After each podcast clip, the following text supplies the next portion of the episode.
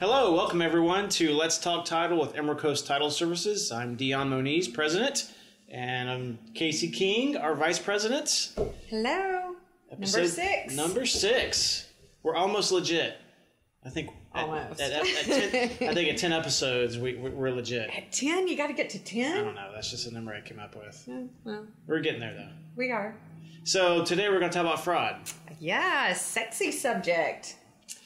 Sexy and scary. Very scary. It's- and very prevalent. Yes, that's probably the most common thing that is going on right now Yeah. in, in the world of real estate. Obviously, outside of all these closings that were happening, uh, which we've, we've been very blessed to be Yes. very busy. Uh, so, thank you to all of our current Yes. clients that are using us. It's been great, but fraud is rampant right It now. is. It really is. And they are coming up with new scams constantly. What's the most popular version of fraud that we're seeing right now in the real estate world? Hackers. Uh, the hackers monitor the properties that are on sale, typically Zillow or Trulia, um, and then they are somehow able to uh, find out who the parties involved and hack into their email. And typically, they'll kind of monitor the correspondence and see who's the closing agents, know all the parties that are involved, and they wait for when the closing date's coming up. And at the proper time, they will clone an email, or um, sometimes it'll be one or two letters off. You know, if they're like two I's in a row that you don't notice, um, and they will send a fake email that will divert the funds, um, typically offshore. Yeah, so because what I want to do is, I mean, since we're seeing this so much, I want to educate the agents and the buyers on what to look for so that we can try, uh, try to avoid this. Yes. But yeah, so typically the hacker will either hack into title company's email or the lender's email or possibly one of the agent's email mm-hmm. to get a feel and watch the traffic to figure out when that closing is going to happen. And then shortly before closing, when we would typically ask or start getting the money wired, mm-hmm. is when the hacker jumps in and sends an email to the buyer saying, Hey, we need you to wire the money to this other account. Mm-hmm. And they come up with a really crafty reason as to why the escrow account has changed. And then that's when the money gets sent to the wrong account mm-hmm. and possibly lost.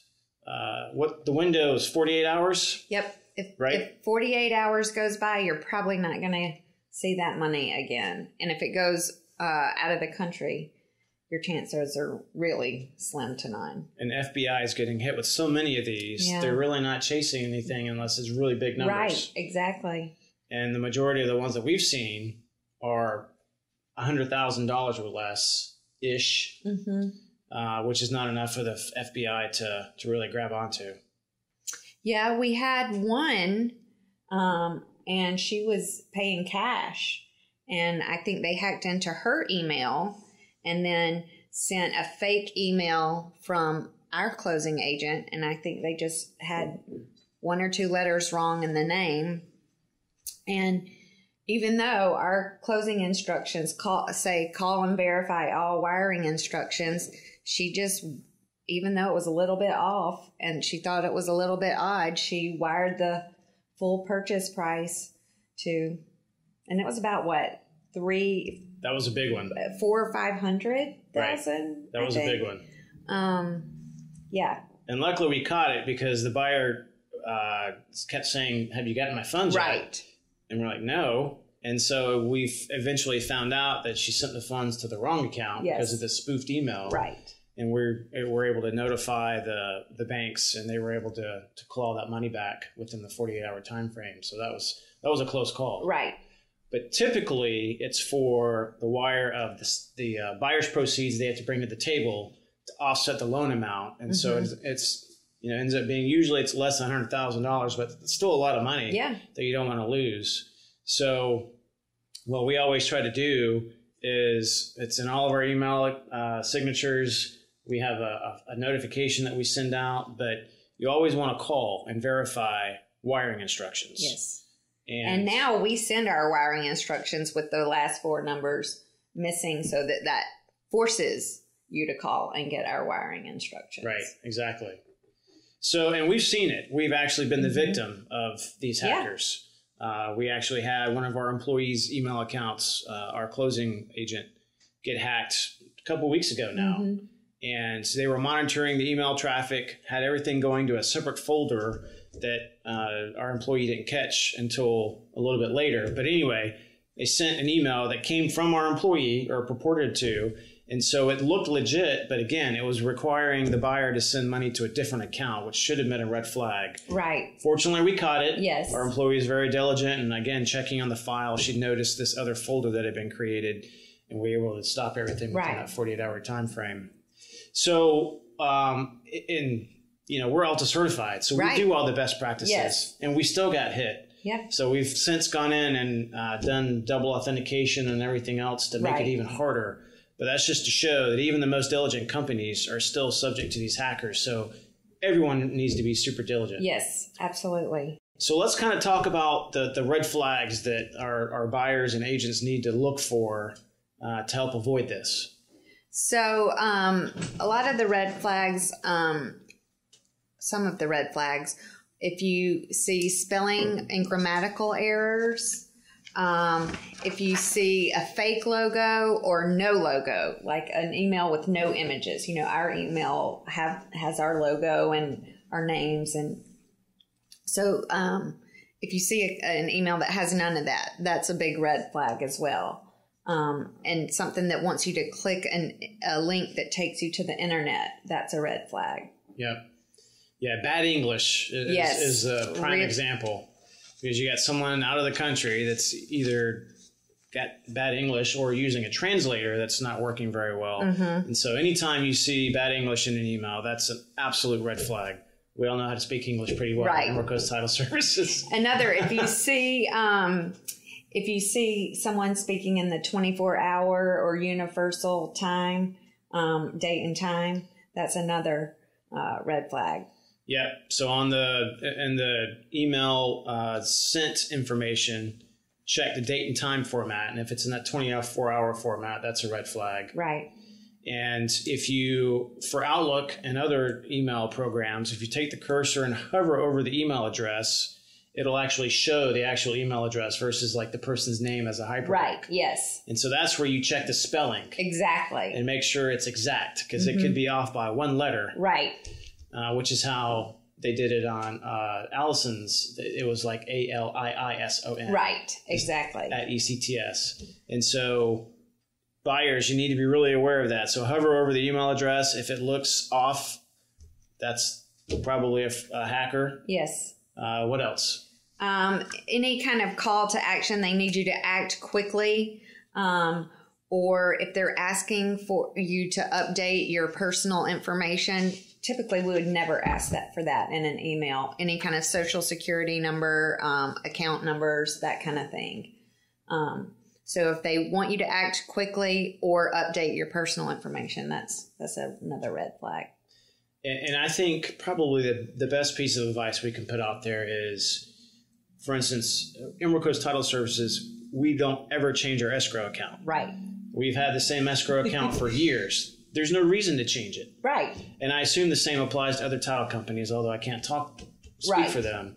But if you ever get an email saying, "Hey, we need you to send the money the money to a different account," just ignore it. And if for some reason that ever did happen, if something happened to our escrow account and we had to change it, it would never be something we would relay to a customer or client in an email. We would Right. certainly pick up the phone and call them or talk to them in person because that's just something you wouldn't send an email about. Exactly.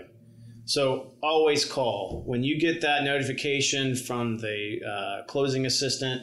We always send out the information saying, "Here's your point of contact. Here's our information. Here's our phone number." Right.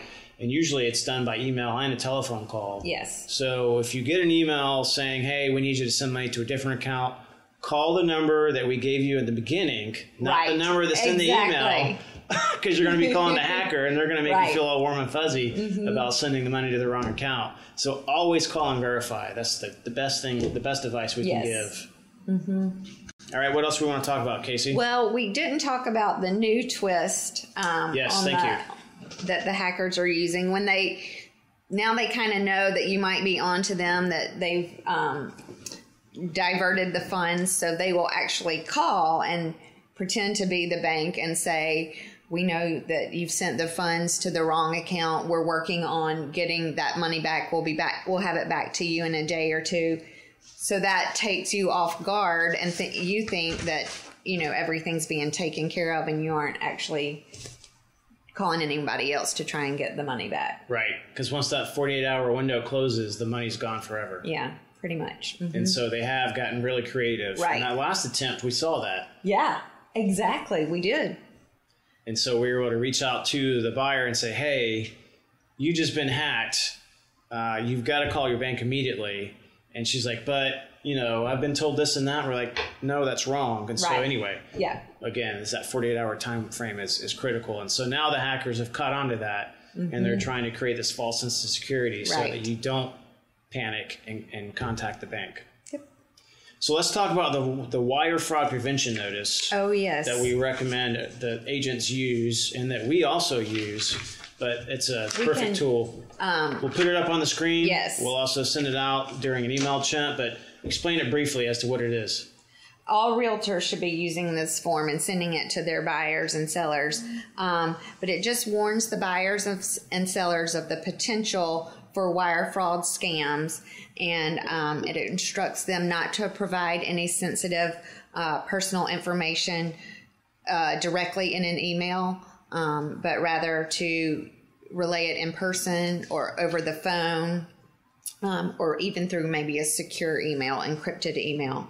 Um, and it also instructs them to verify all wiring instructions before sending any money. So it's just it, it, it puts it in their mind that they they need to be cautious, um, and because the the research shows that half of the home buyers aren't even aware of um, the wire fraud scams in real estate transactions. Yeah, and, and we've found too that even though it's in every email that we send out at the bottom in big Right. red bold letters, Yes. we've had people say, "Oh, I didn't read that." Right. Exactly. So the more examples and the more opportunities you can have to send this information out to the parties, the better chance that they're going to read one of them at least, Right. And, and be aware. Yeah. So this is really good for agents to use. It's good protection for agents. yes. As CYA uh, type stuff, we use it.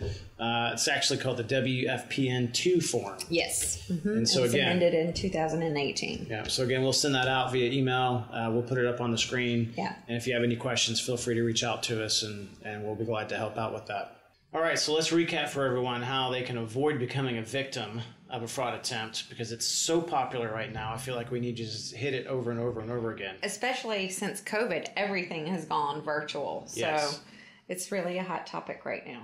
So buyers need to be extra diligent on monitoring those emails, and if anything looks remotely suspicious or different, call. Mm-hmm. Always call before you wire the funds. Don't click on any links in the email. Don't react immediately to requests for updates of personal information um, and be aware of any sudden change in business practices. Yep. And for agents, because agents, your emails are getting hacked, and that's how the buyers are, are, are sending wires to the wrong accounts, in addition to the title companies being hacked. So, agents get a good IT company to check your system, make sure that you're not subject to uh, hackers, and Double authentication. double authentication for your email. Outlook, Gmail, Yahoo, they all have it now. It's a little bit more of an inconvenience Right. but it avoids someone from being able to hack into your system remotely because it kicks out that request for a second password or a code that's going to come to your phone so the hacker can't get that Right. and so then you'll be notified immediately uh, that someone's trying to get into your account and so uh, that's really good to have Yes. all right well we wanted to keep it related to fraud only today because it's such an important topic we didn't want to water it down with anything else Right. so that's going to be it for our discussion on fraud. Yeah. So hopefully y'all learned something. And as always, reach out to us with any questions, Mm-hmm. uh, comments, uh, or suggestions for our next podcast episode. Mm-hmm. But I have some really sad news.